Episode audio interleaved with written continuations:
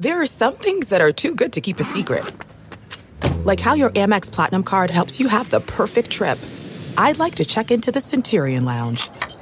Or how it seems like you always get those hard to snag tables. Ooh, yum. And how you get the most out of select can't miss events.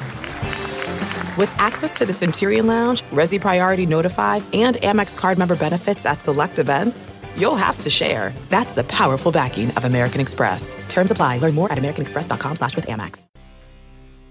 And time for the Kilcoyne Opinion. TKO brought to you by Suntrup Ford. It's been fun to follow the Stanley Cup through their tour of Canada from Calahoo to Calgary, Saskatoon, Thunder Bay. We started our little game called Know Your Canadian Towns. Is Foam Lake closer to Moose Jaw or Yellowknife? That's the whole point. It's been fun. Robby Fabbri was in Mississauga on Monday, even had some meatballs in Mississauga on Monday. Say that three times fast. Robby served up some pasta out of the cup, and then his dogs got their licks in. The NHL even tweeted it out. But a writer for the Hockey Times is not amused, says the Stanley Cup deserves better treatment. And he's probably right, but who cares?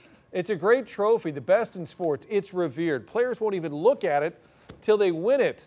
And once it's yours, baby, it's yours. Drink from it, dance from it, call your kids, cousins. That cup is coming to your hometown. And the old adage, act like you've been here before. Sorry, it's been 52 years. We don't really know all the rules.